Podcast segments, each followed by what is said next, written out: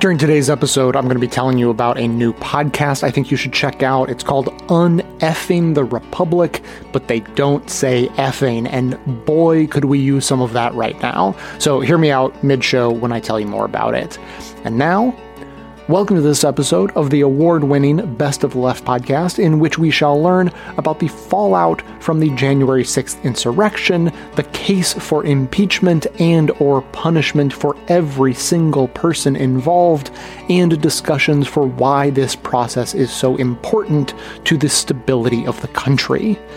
Clips today are from the BradCast, Democracy Now!, a speech from Representative Cori Bush, The Brian Lehrer Show, Start Making Sense, The United States of Anxiety, Citations Needed, Late Night with Seth Meyers, Past Present, and What Trump Can Teach Us About Con Law.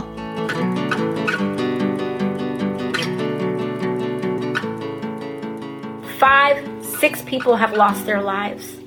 Many more have, have been traumatized.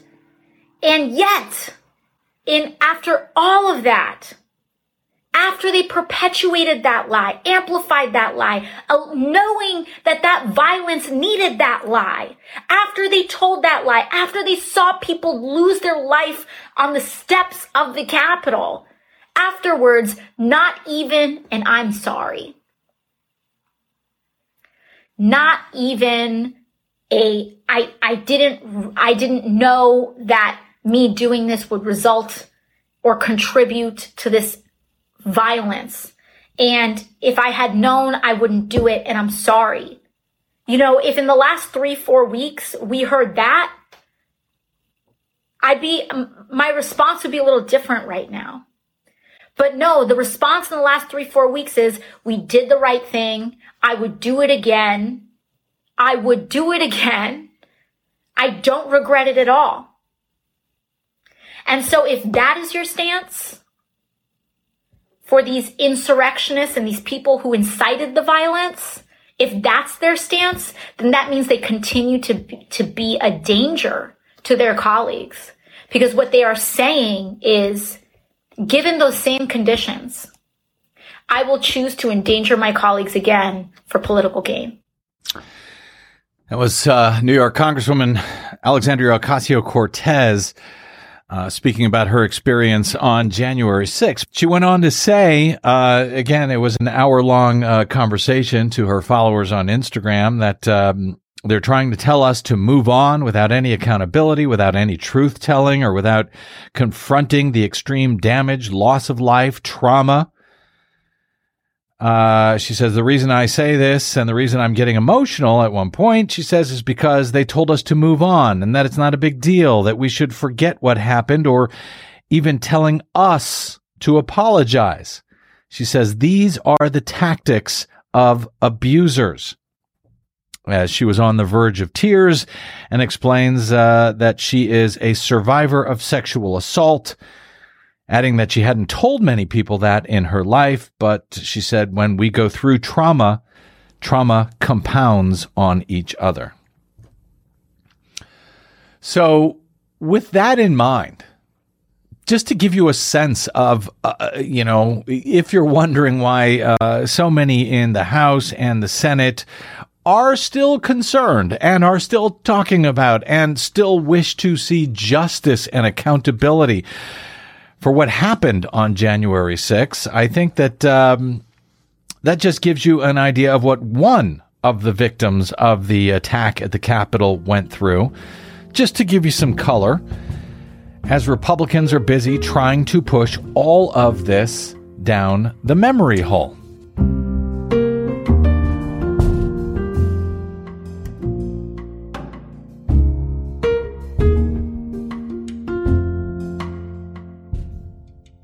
Congresswoman Alexandra Ocasio Cortez of New York organized a special session to give lawmakers a chance to talk about what happened that day. 29 days ago, on January 6th of 2021, insurrectionists attacked our capital seeking to overturn the results of our nation's election. 29 days ago, The glass in and around this very chamber was shattered by gunshots, clubs, by individuals seeking to restrain and murder members of Congress duly elected to carry out the duties of their office. 29 days ago, Officer Sicknick, who just laid in honor yesterday in our nation's capital, was murdered on the steps just outside this hollowed floor. Two Capitol police officers have lost their lives since, in addition to the four other people who died on the events of January 6th. 29 days ago, food service workers, staffers, children ran or hid for their lives from violence deliberately incited by the former president of the United States. Sadly, less than 29 days later, with little to no accountability for the bloodshed and trauma of the 6th, some are already demanding that we move on. Or worse, attempting to minimize, discredit, or belittle the accounts of survivors. In doing so, they not only further harm those who were there that day and provide cover for those responsible, but they also send a tremendously damaging message to survivors of trauma all across this country. That the way to deal with trauma, violence, and targeting is to paper it over, minimize it, and move on. That's New York Congressmember Alexandria Ocasio Cortez speaking Thursday. Her sister squad member, Congressmember Rashida Tlaib of Michigan, also spoke. This is so hard because, as many of my colleagues know, my closest colleagues know, on my very first day of orientation, I got my first death threat. It was a serious one. They took me aside. The FBI had to go to the gentleman's home. I didn't even get sworn in yet when someone wanted me dead for just existing. More came later, uglier, more violent. One celebrating and writing the New Zealand massacre and hoping that more would come. Another mentioning my dear son Adam.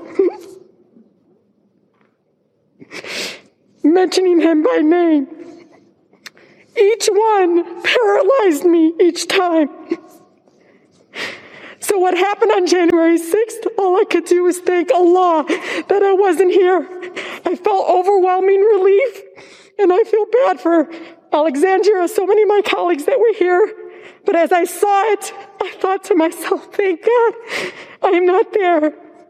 I saw the images that they didn't get to see until later. My team and I decided at that point we'd keep the death threats away. We'd try to report them, document them, to keep them away from me because it just paralyzed me. And all I wanted to do was come here and serve the people that raised me. The people that told my mother, who only had eighth grade education, that she deserves human dignity. People that believed in me.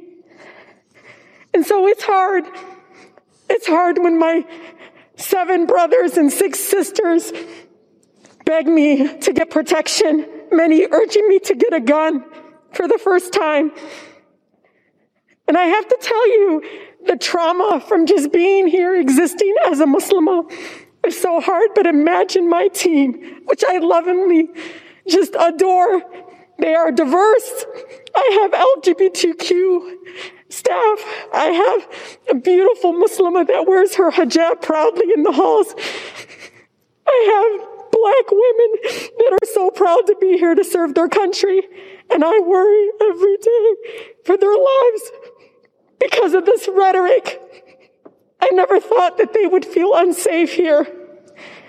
And so I ask my colleagues to please try not to dehumanize what's happening. This is real. And you know, many of our residents from the shootings in Charlottesville too the massacre at the synagogue, all of it. All of it is led by hate rhetoric like this. And so I urge my colleagues to please, please take what happened on January 6th seriously. It will lead to more death, and we can do better.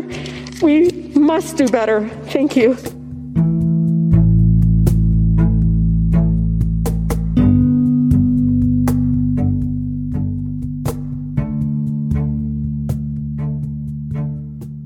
Madam Speaker, St. Louis and I rise with a message for our Republican colleagues.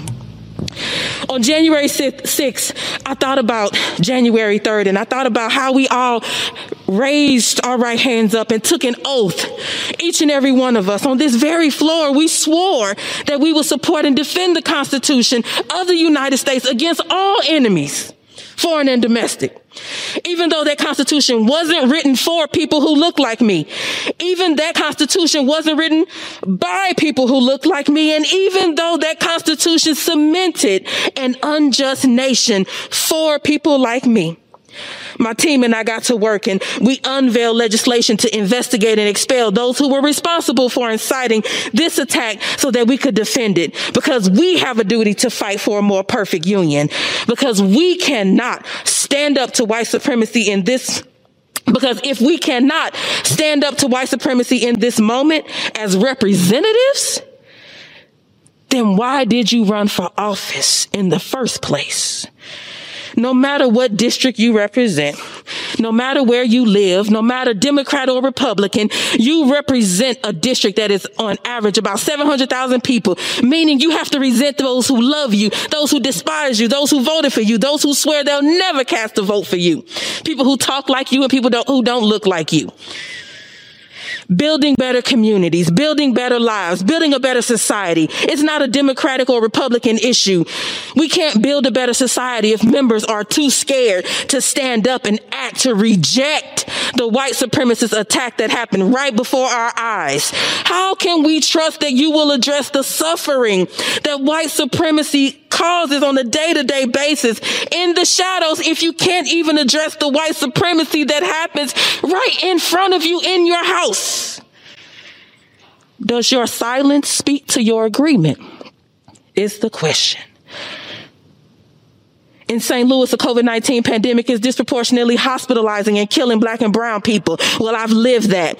We have people dying from gun violence, a crisis that stems from decades of economic disinvestment and disruption over, from an over-reliance on policing that is, that this very chamber has continually voted to endorse. I've cried those tears. You don't know what that's like. So I ask you today, take a moment to think about what it's like to live what we live through.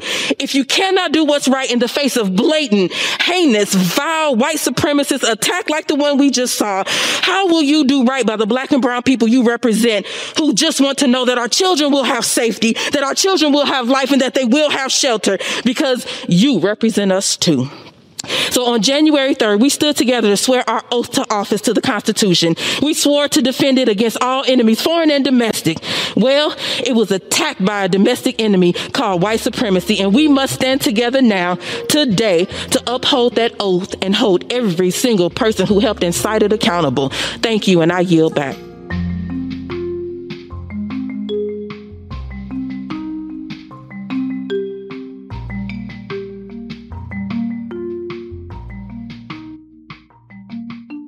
Donald Trump endangered the lives of all members of Congress when he aimed a mob of supporters, quote, like a loaded cannon at the U.S. Capitol. That, according to House Democrats on Tuesday, in making their most detailed case yet. In fact, an 80 page trial memorandum submitted in advance of Trump's second Senate impeachment trial set to begin next Tuesday detailing why the former president should be convicted and permanently barred from office. For his part, in a 14 page declaration by the two lawyers that Trump was able to hire at the last minute after his entire five person legal team left him over the weekend, Trump denied the allegations, all of them, and called the trial itself unconstitutional. The two filings offer the first public glimpse of the arguments that will be presented to the Senate beginning next week in response to the violence in the Capitol just last month, which the senators uh, witnessed firsthand. The senators who will sit as jurors in this trial. Held in the very chamber where the insurrectionists stood on January 6, it will pit Democratic demands for a final measure of accountability against the desire of many Republicans to, yes, turn the page and yes, move on with no accountability at all for the man that the Democrats charge with inciting the attempted insurrection. It is hard to imagine, frankly, that any of this at all would have occurred without Donald Trump's encouragement. And yet, that is what his lawyers now appear to be arguing, along with the claim that the process itself is unconstitutional and it's a violation of Trump's First Amendment rights to free speech. The Democratic legal brief forcefully links Trump's baseless efforts to overturn the results of the presidential election to the deadly riot at the Capitol, as AP reports it, saying that he bears, quote, unmistakable blame for actions that threatened the underpinnings of American democracy. It argued that he must be found guilty on a charge of inciting the siege and uses evocative language to conjure the day's chaos when, quote, terrified members were trapped in the chamber and called loved ones, quote, for fear that they would not survive. Trump's attorneys did not dwell on the mayhem itself in their telling of what happened, whereas the Democratic managers invoked dramatic imagery captured by cell phone footage and, and media reports of, quote, terrified lawmakers trapped inside the building. You just heard one of them who, quote, prayed and tried to build makeshift defenses while rioters smashed the entryway, unquote. In their brief, managers laid out a stark and disturbing compilation of what unfolded inside the Capitol that day, members donning gas masks and calling loved ones for fear that they would not survive the assault, Capitol police officers dragging furniture to barricade the House chamber, the staff of House, uh, House Speaker Nancy Pelosi. Another one that I suspect would be scared for her life along with AOC and for good reason staffers of hers hiding under a table with the lights out for hours as they listened to the rioters just outside their door. Uh, one member asked his chief of staff to protect his visiting daughter and son in law with her life, which she did by standing guard at the door, clutching a fire iron while his family hid under a table, the brief stated in reference to Congressman Jamie Raskin, Democrat of Maryland, who is the lead impeachment manager. And had just buried his own son not a week before. This is precisely the sort of constitutional offense that warrants disqualification from federal office, the Democrats argue. Their filing makes clear their plan to associate Trump's words with the resulting violence, tracing his efforts to subvert democracy to when he first said last summer, long before election day itself, that he would not accept the election results if he was shown to be the loser and then all the way through the November contest and as many failed attempts thereafter to challenge the results in court in more than 60 different failed cases all across the country. When those efforts fail, the Democrats write, a quote, he turned to improper and abusive means of staying in power. Specifically, they detail uh, his uh, pressure campaign that he launched against state election officials, uh, against the Justice Department, and at Congress itself. Basically, at anybody and everybody who he thought could he could strong arm somehow into somehow agreeing with him that oh yeah he won the election, which all available evidence shows that he did not. The Democrats cite the unsuccessful efforts, for example, to sway Georgia Secretary of State Brad Raffensperger, as we heard in that infamous recorded phone call, haranguing and threatening Raffensperger to, quote, find 11,000 votes to flip the election. Of course, Raffensperger was smart enough, or somebody in his office was smart enough to, to tape record that call. There was also similar calls reportedly made to Brian Kemp, the governor of Georgia and to uh, another election official in uh, in Georgia. He also uh, tried to harangue even his own former attorney general, Bill Barr, who by and large left the DOJ early because of Trump's insistence that Barr find a way to steal the election for him, even if it meant bringing false voter fraud charges against people. Sure, put other people in jail so that I can stay in office. The Democrats write in their brief quote, the only honorable path at that point was for President Trump to accept the results and concede his electoral defeat. Instead, he summoned a mob to Washington, exhorted them into a frenzy, and aimed them like a loaded cannon down Pennsylvania Avenue. Hard to disagree with that loaded cannon metaphor, uh, even if one wants to argue that he may have loaded the cannon, but well, he didn't personally fire it.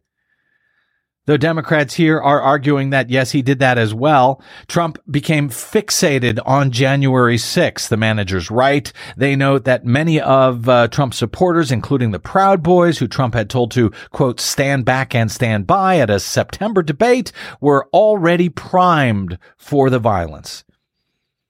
They write, given all of that, the crowd which assembled on January 6 unsurprisingly included many who were armed and angry and dangerous and poised on a hair trigger for President Trump to confirm that they indeed had to, quote, fight to save America from an imagined conspiracy, according to the Democrats.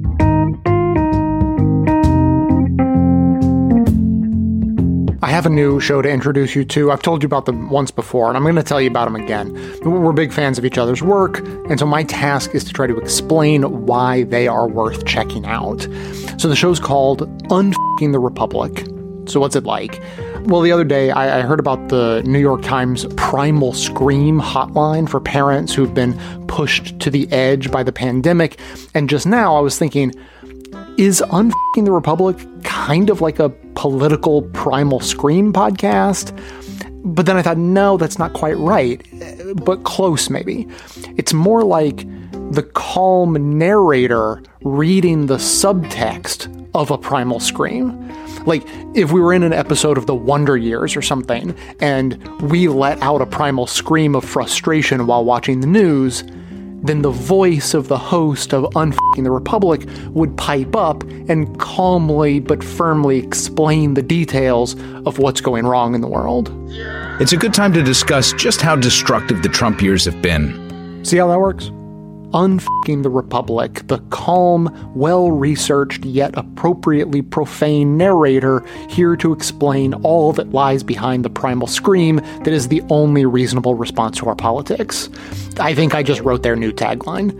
So you can find them by searching UNFTR. They're good friends of ours going back way beyond this new production of theirs. So check them out wherever you get your podcast or by clicking the link in our show notes.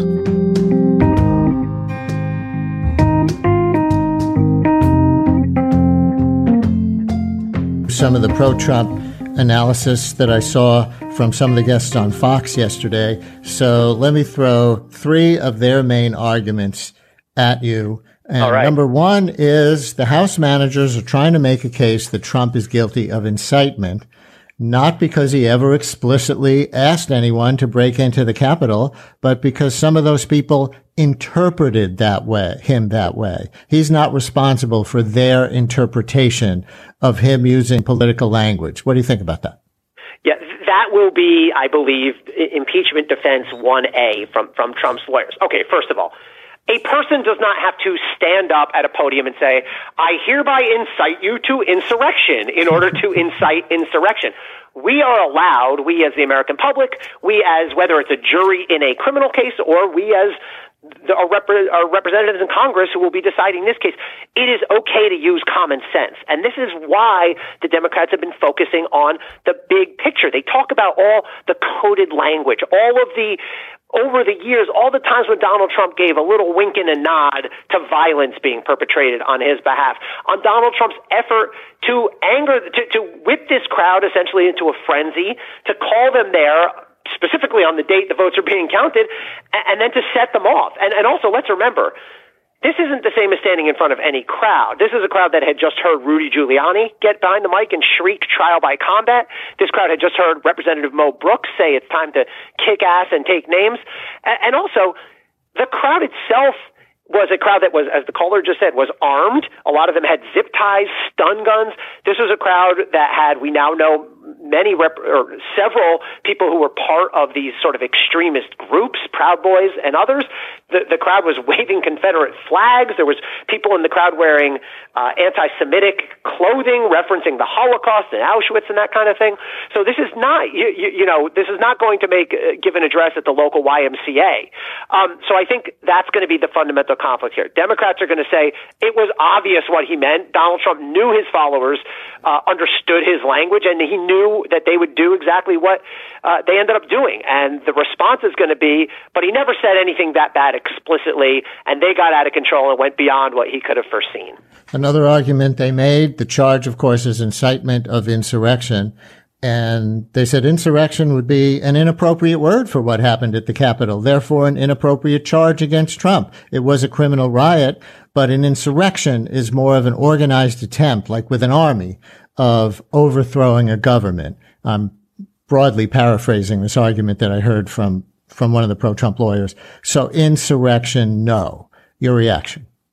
Uh, that's an interesting one. I hadn't heard that one yet. That that's creative. Um, I'm not buying that because look at the timing. I mean, again, as I said before, January 6th was not a date they chose because the weather was going to be nice in Washington D.C. They chose January 6th because that is the statutory date, the legal date on which the votes are counted. They even timed the rally itself to the actual counting of the votes.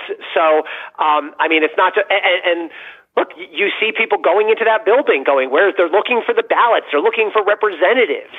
So no, this is not the same as if he had incited, or if he went. Let, us to use another Washington D.C. example. If if if the uh, you know the Wizards, the basketball team was playing, and he incited a riot there. I mean, no, this is this is po- politics specific. This is Congress specific. This is counting of the electoral votes, which is the final step in the transfer of power specific. And their argument number three, and there may be others, but these are the ones that jumped out at me in this one Fox segment uh, that I saw with a couple of lawyers making Trump's case. Number three, when the Democrats argue that Trump didn't do much to restrain the rioters once the break-in began, and therefore he's guilty of incitement.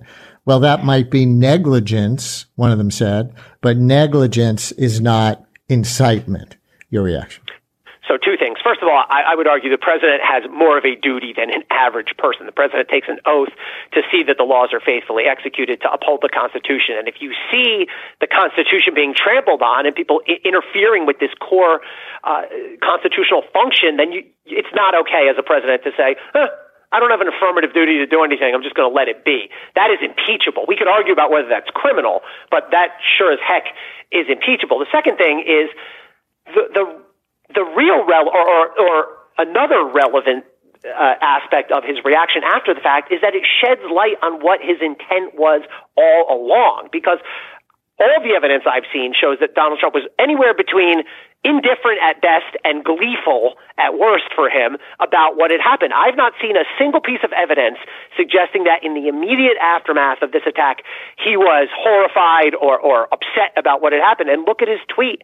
And I've said this several times. The, to me, the most compelling single piece of evidence in this case about what Donald Trump meant and intended and wanted was the tweet that he sent at 6.01 p.m. that day, a couple hours after the insurrection had ended, the riot had ended, where he calls his the people who had just done that, who had just torn the Capitol apart, and and with death resulting, he called them great patriots, and he said, "Remember this day forever." Does that sound like somebody who's horrified or upset or offended by what they saw, or does that sound like somebody who's quite pleased at what he just saw? Hmm. I think it's obviously the latter, and to me, that shows that this is what he hoped they would do, this is what he wanted them to do, and this is what he intended them to do.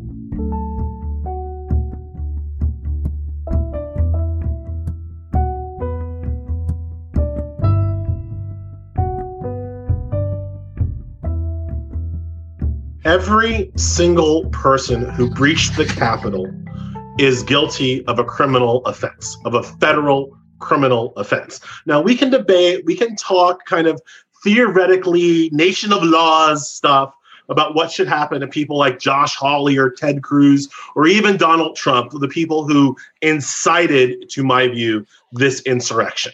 But at a bare minimum, the 800 people who breached the Capitol committed a crime and must be arrested and charged with that crime, even if the crime is as simple as all of them committed criminal trespass, all of them committed disorderly conduct, all of them um, illegally went into a restricted area of a federal building. All of them, at the least, need to be charged and prosecuted for that. What is clear is that the people who, you know, try to overthrow the government violated some damn laws.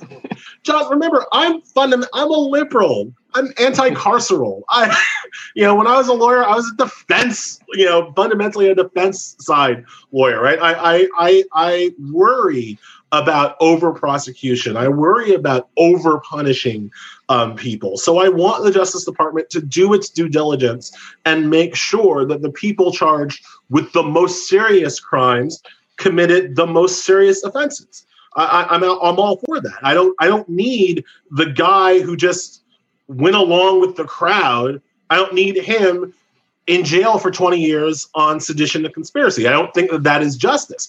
But it's also not justice for that guy to walk free. So let me ask you, as a former defense practitioner, about some of the defenses that have been put forward by some of the people who are have been charged with lesser offenses. There's uh, one of my favorites is the rabbi from Palm Harbor, Florida, who's been uh, uh, charged with the crimes you listed knowingly entering a restricted building, disorderly conduct in a restricted building, violent entry on Capitol grounds.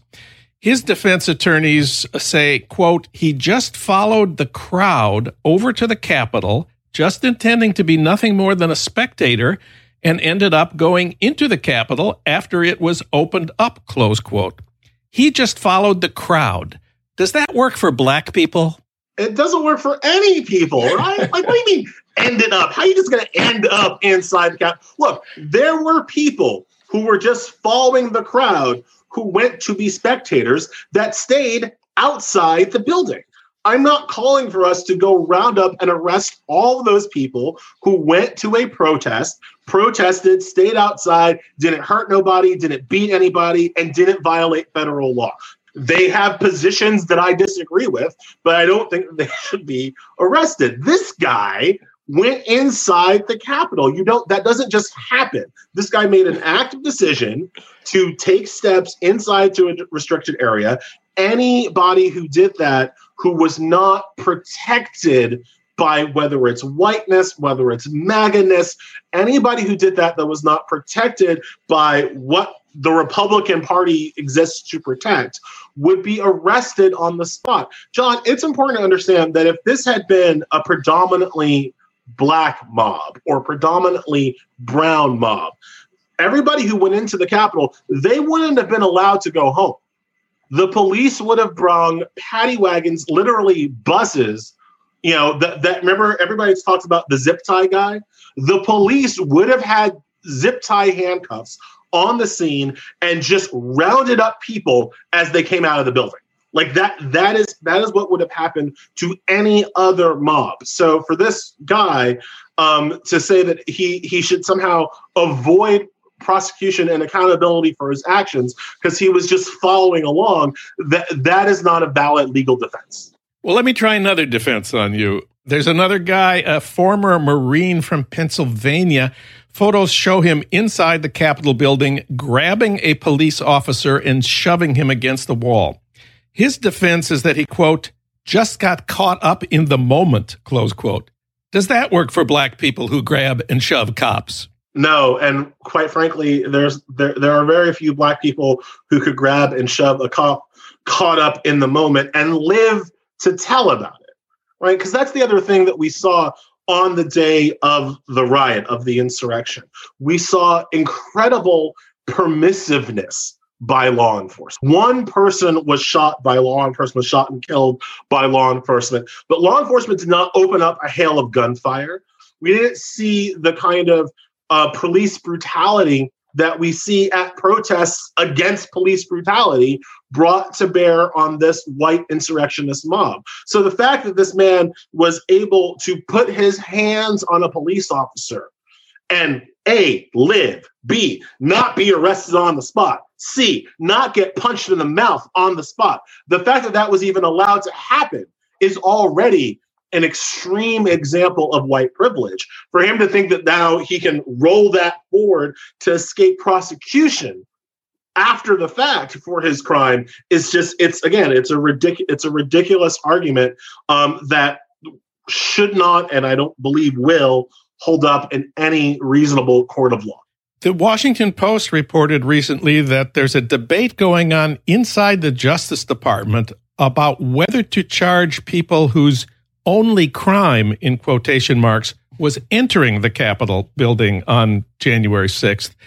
What's your opinion? Yeah, that, I don't like that argument at all. I, I, can't accept that at all. Again, there, there's no aside from the black white thing, like literally aside from the fact that this would never happen, they would never be having these discussions um, if it was a predominantly black mob.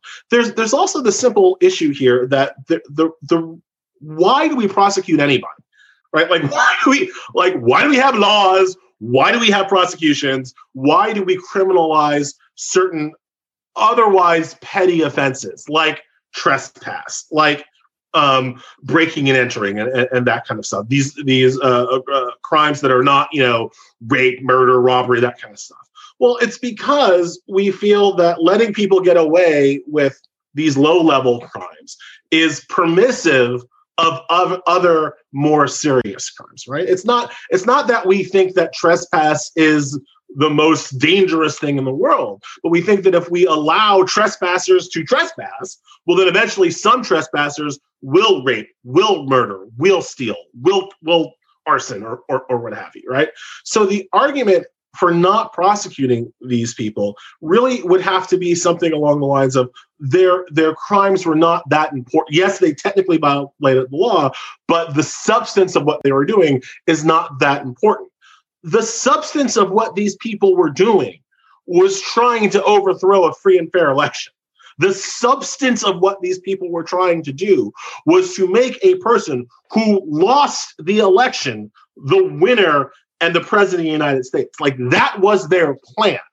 And while some of them executed that plan in the most violent manner, everybody who executed that plan in an illegal manner must be held accountable and must be brought to justice.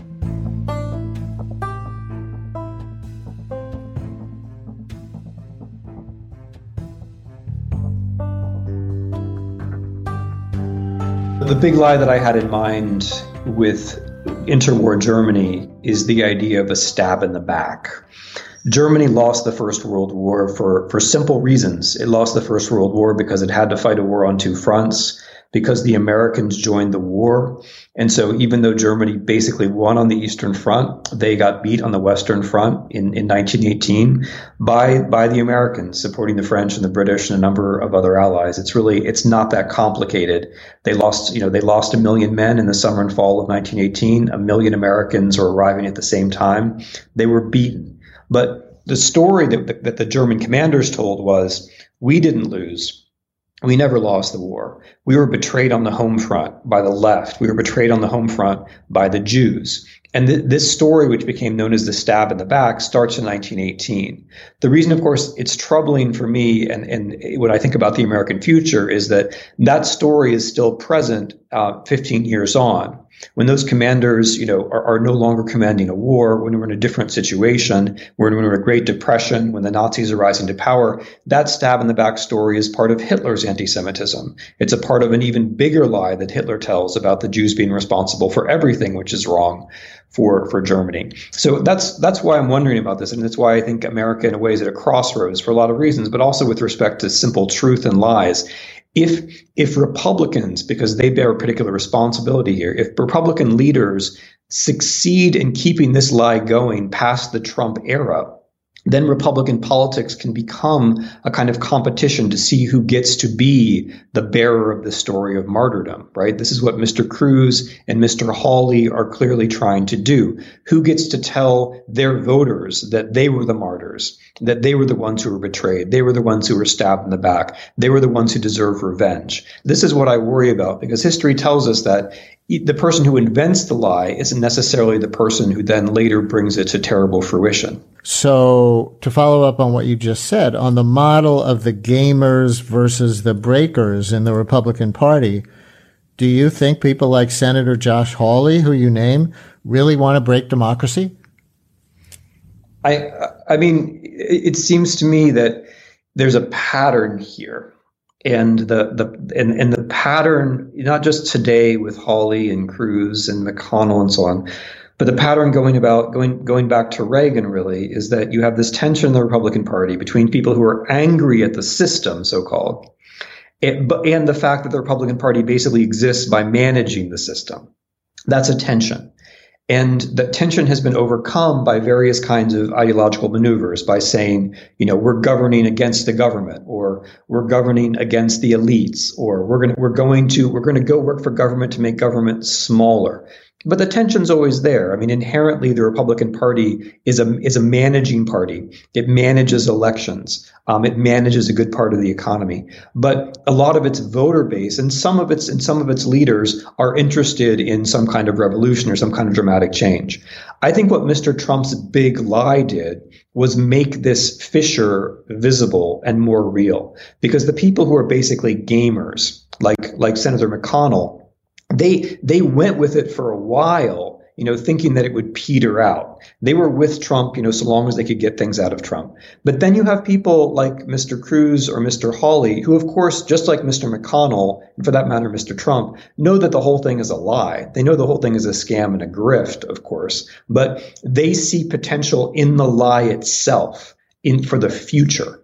And of course, if you take a big lie like this into the future, what you're saying is we, you know, not just Mr. Trump should should be allowed to win when he loses, but I should be allowed to win when I lose, right? When I run for president in 2024, I want to see the same scenario. If I don't win the, the electoral college, I'm going to cry fraud. Um, and I'm going to expect that Congress is going to appoint me, assuming that there are enough Republicans in Congress to do that. So, I mean, the short answer, I wanted to explain it, but the short answer to your question is yes. I think that anybody who voted against the confirmation of the electoral college vote um, should probably be considered someone who is not really in favor of American representative democracy. And I think the people who led that charge, who opportunistically led that charge, knowing that they were telling a lie or repeating one, namely Senators Hawley and Cruz, are, are most clearly suspect of being people who would happy who would be happy to take power amidst the ruins.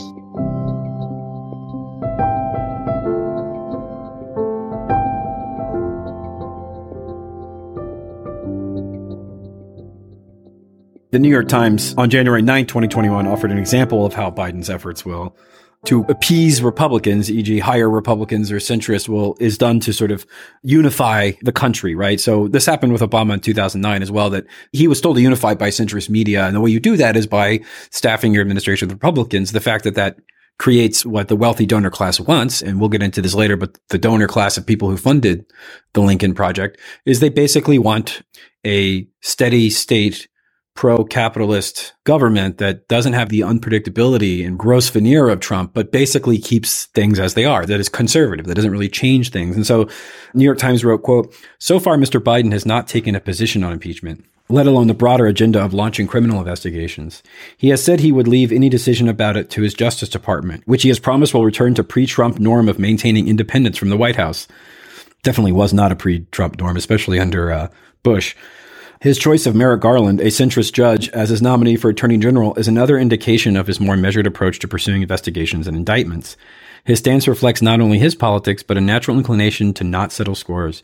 Much like Mr. Obama, whom Mr. Biden served for eight years as vice president, Mr. Obama said shortly from his own inauguration that he believed the nation needed to, quote, look forward as opposed to looking backwards. Exactly. The article notes that others across the Democratic Party are calling for accountability and action, specifically from the progressive wing, because they believe, you know, maybe falsely, but they believe that if you want to prevent future Trumps and future excesses of, well, you know, let's just start with basic denying of election results, which of course is an incitement to violence, which is of course what happened, the most predictable thing of all time that that should be something you hold to account so other people don't try to do that. Other people don't try to rile up fascist mobs to go kill legislators. And that the reason why you have punishment, at least in theory, is to prevent future people from doing that. Not just to punish people in the present, but to create a standard. So holding people to account for, you know, incitement to violence, for acts of insurrection against the government that they themselves work within.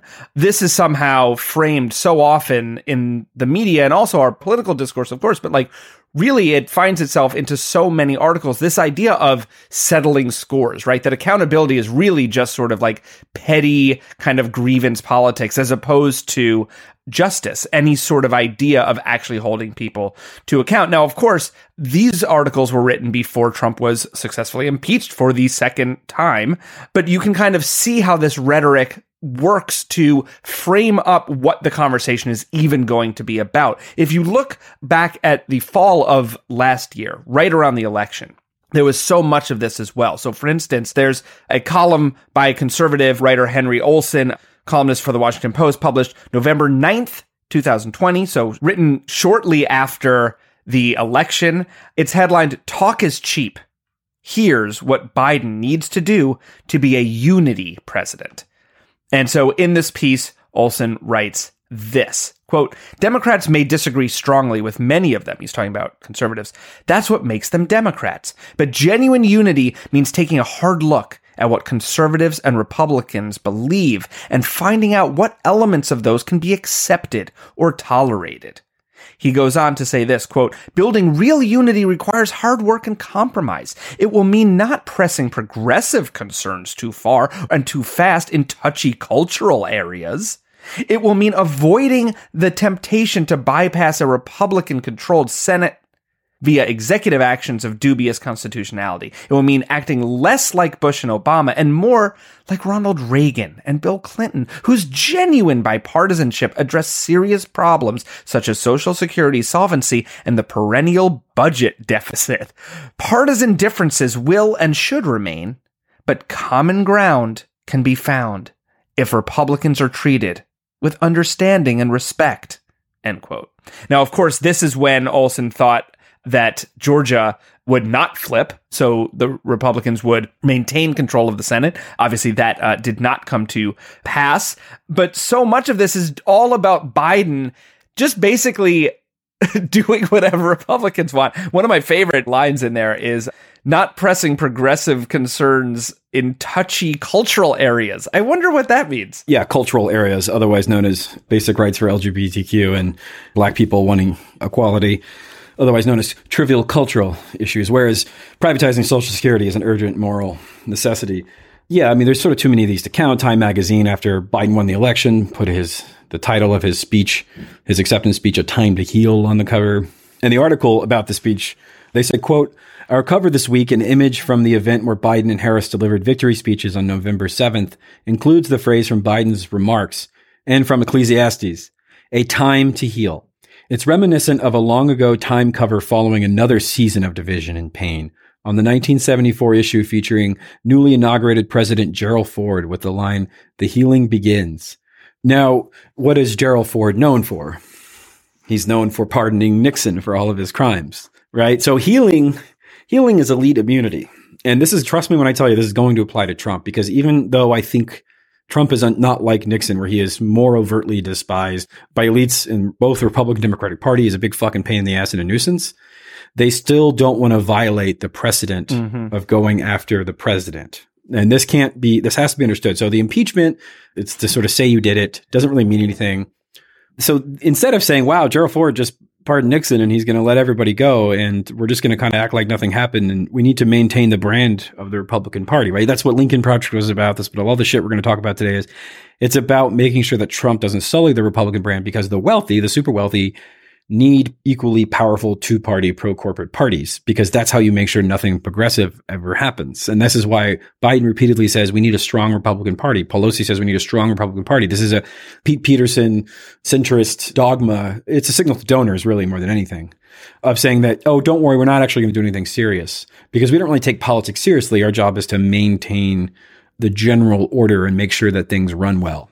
These are the kinds of things that I think more than anything sow cynicism when I see Trump do illegal thing after illegal thing after illegal thing, and then he gets away with it, or Bush does illegal thing and gets away with it, as we talked about in our previous episode about looking forward, not backwards.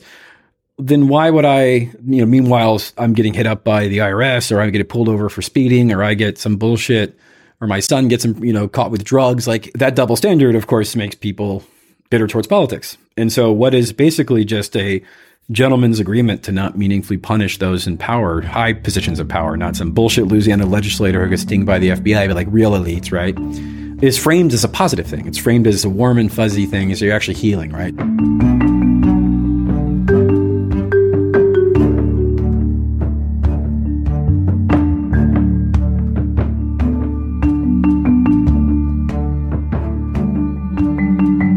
Years ago, Barack Obama was set to take office in a very similar situation to the one Joe Biden is facing today a deeply unpopular Republican president who first entered office despite losing the popular vote had just overseen a series of unprecedented calamities that caused misery and suffering for millions of people. Every time Democrats win the presidency, it's like a long lost uncle left them a mansion in their will. Then they open the front door and find out he was a hoarder who made his own cheese. Oh, dear God, what am I oh, supposed to do with this? It smells like the inside of a mummy. And on top of all that, the Bush era was also rife with corruption and abuses of power, including torture, warrantless wiretapping, CIA black sites, and the destruction of evidence. And while Obama set to work rolling back some of the damage done by the Bush administration while also shepherding through historic achievements like healthcare and financial reform, he made one early decision before he even became president that has had consequences to this day. Will you appoint a special prosecutor, ideally Patrick Fitzgerald, to independently investigate the gravest crimes of the Bush administration, including torture and warrantless wiretapping?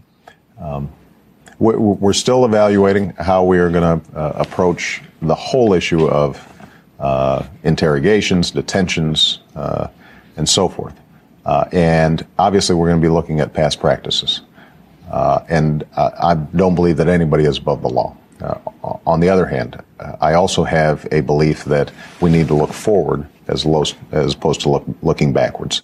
I appreciate Obama's optimism, but looking forward, not backwards, didn't work. The people responsible for the catastrophes of the Bush era stuck around because they never faced any consequences. Karl Rove, Ari Fleischer, and John Yoo were regular guests on Fox. John Bolton worked for Trump. Neil Gorsuch and Brett Kavanaugh are on the Supreme Court. And a bunch of other Bush acolytes started the Lincoln Project to rehab their reputations. Anyway, the point is, if we don't hold accountable the people responsible for eroding our democracy, they'll just remain a part of public life and commit the same crimes again if given the chance. That was true in the Bush era, and it's true now the Trump administration as we enter a second impeachment trial. That's a point Congresswoman Alexandria Ocasio Cortez made during a powerful live stream last week. In these past three weeks, I felt like it was important to give a window of opportunity, right? Maybe in some world, Senators Josh Hawley or Senator Ted Cruz or Representative Mo Brooks would say, you know what?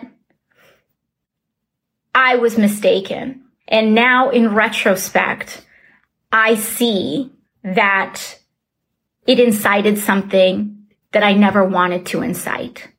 And for that, I am sorry. But no, they've had almost a month and they haven't said that. They have doubled down. What that tells me is that when given another window of political opportunity for themselves, even if they know that it means that it will endanger their colleagues, they will do it again. She's right. These guys have made it very clear that if they have their chance to advance their political career by feeding their base unhinged lies that undermine democracy, they'll absolutely do it again. Shame alone doesn't work on these people. If it did, Ted Cruz would have shaved that beard months ago. I mean, he looks like the guy who makes it to the final four on Survivor, even though it takes him two days to hack open a coconut. That thing has more bare patches than a golf course in November. Cruz should be expelled from Congress and then banished into the woods by John Lithgow. Get out of here! Why can't you go back from where you came? Looks like the woke cancel culture is at it again. I expected more from the Hendersons. Also, it's insane that Cruz and Hawley are supposed to be jurors in this trial. When a good argument can be made that they were accomplices, it's like if there was a jury of minions for the trial of Gru. A movie that Universal refuses to make no matter how many times I pitch it. They keep saying, we don't think kids like courtroom dramas. And then I say, well, how come my kids watch Law and Order? And then they say, why do they watch Law and Order? And I say, I don't know. I'm watching it and they're in the room. Are you going to make my movie or not? In fact, several senators who were party to the big lie that led to the insurrection keep getting invited on Sunday shows for some reason. And they've been using that platform to push more lies and discredit the impeachment trial, like Lindsey Graham, who personally called up the Georgia Secretary of State and tried to get him to throw out legal ballots over the weekend. Graham tried to argue, all at the same time, that Trump shouldn't be tried, that he does deserve blame for the riot, and also that he's still the most influential Republican in the country. Yeah, I think I'm ready to move on. I'm ready to end the impeachment trial because I think it's blatantly unconstitutional. I'm ready to get on with trying to solve the nation's problems. And as to Donald Trump, he is the most uh, popular figure in the Republican Party. He had a consequential presidency. January the 6th was a very bad day for America, and he'll get his share of blame in history. You still believe President Trump is the best face for the Republican Party? Yes or no? I think he's, I think he's the, Yeah, well, I, I think, yeah, I think, I think Donald Trump's policies serve the country well. First of all, how can Trump be the face of the Republican Party if we never see his literal face? He refused to testify or offer any statement to the impeachment trial. He's just been shuffling around Mar-a-Lago like an old silent film star who never made it in talkies because he sounds like he's talking through a wet sock. He hibernates at Mar-a-Lago like Punxsutawney Phil if Phil got fired for stealing office supplies. We know you're in there, Phil. Come out with a stapler. Phil Jr., go out and show him your shadow. It'll buy me six more weeks. Second, Lindsey, think about what you're saying. Just put these two thoughts together. You said Trump deserves blame for a violent insurrection that breached the Capitol for the first time in 200 years, injured 140 police officers, and tried to overthrow democracy. And also, he's the face of the Republican Party. So what does that say about the Republican Party? You're so close to getting it. It's like explaining a riddle to a toddler. So if the dad took the son to the hospital, but the doctor said the patient was also their son, then the doctor must be, oh, I think I saw this on an episode of Maury one time. Me, Ma! Where are my VHS tapes Maury? You threw them in the garbage. Why? For your precious moments, dolls. Mima. You know what? You know what my most precious moment's gonna be when I move out of this one horse town? Oh, you can cry your crocodile tears all you want, Mima. It's not gonna change nothing. Now, where's my suitcase? Why is it filled with precious moment dolls? We can't let these guys succeed in diminishing the trial or brushing it aside. It should be a mechanism not just for holding Trump personally accountable, but for examining the forces that led to the insurrection in full view of the public.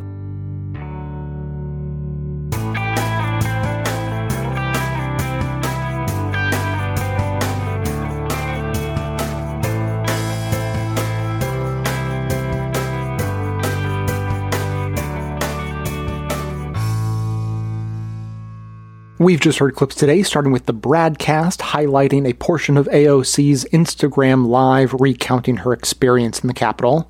Democracy Now! played clips of AOC and Rashida Tlaib recounting their experiences on the House floor.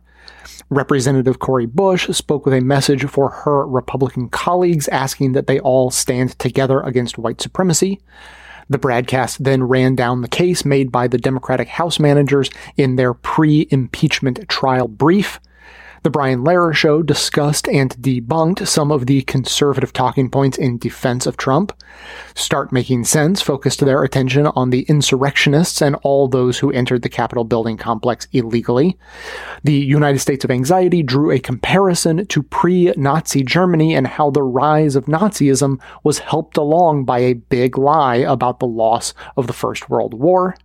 Citations Needed exposed the healing con propaganda that always tells Democrats that the way to heal the country's divides is to do whatever Republicans want. And Seth Meyers on Late Night explained why we need accountability in the public for all to see for all those who threaten to destabilize the country. That's what everyone heard, but members also got bonus clips from past present examining the GOP's failure to hold Marjorie Taylor Greene accountable for any of her words or actions and what that means for their party, plus what Trump can teach us about con law, got into the nitty gritty details about the legal definition of incitement. For non members, those bonus clips are linked in the show notes and are part of the transcript for today's episode, so you can still find them if you want to make the effort. But to hear that and all of our bonus content delivered seamlessly into your podcast feed, sign up to support the show at bestoftheleft.com slash support or request a financial financial hardship membership because we don't make a lack of funds a barrier to hearing more information. Every request is granted, no questions asked. And now, uh, well, we'd usually hear from you, but I am uh, desperately low on, on voicemails, so I'm going to skip to a new sort of game experiment that I came up with. I haven't even, like, this is brand new. I, I, came up with this idea yesterday and I'm flying a bit by the seat of my pants. And I thought, uh, yeah, let's try it. Let, let's, let's throw this out to the masses and just see what happens. So this new game that I came up with, it's sort of constructed on the idea of the New Yorker caption contest. You know, it's a, it's a way to sort of give you a premise and see what sort of responses we get from the audience. And the game, instead of talking about comics, is about learning how misleading misinformation works, you know, disinformation in the media, particularly headlines. So instead of a caption, we're writing headlines. So I'm going to give you three stories. You know, my, my first thought was I, you know, I'll just give you a story, like a comic to do a caption for. But I thought, well, you know, maybe one story won't be very good, or maybe you'd be interested in a different one. So I'm going to give you three stories. You can write a headline for all three of them. You can pick which one you particularly like, take it however you like. So I'm going to give you three headlines, and your task, your homework is to learn a little bit about the story, you know, get, get some of the details, and then write the most misleading but truthful headline that you can. So I'll give you the headlines and then I'll give you some tips. First headline The Biden administration is launching a review about Guantanamo Bay. Apparently, they're looking into closing Guantanamo Bay uh, prison once again. So they're launching a review. So that, there's a story. Second story is that the Biden administration is apparently rescinding the Medicaid work requirements. So there have been work re- requirements attached to Medicaid. It's been controversial. Apparently, Biden is looking to rescind it. Uh, so that's a story for you to look into. And then the third is that Biden is beginning to allow asylum seekers who are currently waiting in Mexico to enter the U.S. So that was a Trump policy saying if you're seeking asylum, then you can stay in Mexico until we get to you, which it might be never if they got their way. Biden administration is reversing that to some degree, and you know, so you can look into the details of that. So those are the three stories to choose from. And here's some tips on how to be misleading. So some, di- some classic disinformation techniques is to mischaracterize or sort of twist or cherry pick facts so that you are technically saying things that are true, but really mischaracterizing it. This often goes hand in hand with clickbait headlines. So like you maybe get some bonus points if, if your headline is, is really clickbaity.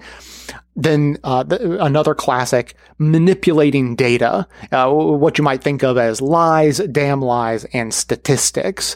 So if, if there are any statistics related to those stories, you could maybe highlight those, but in a misleading way.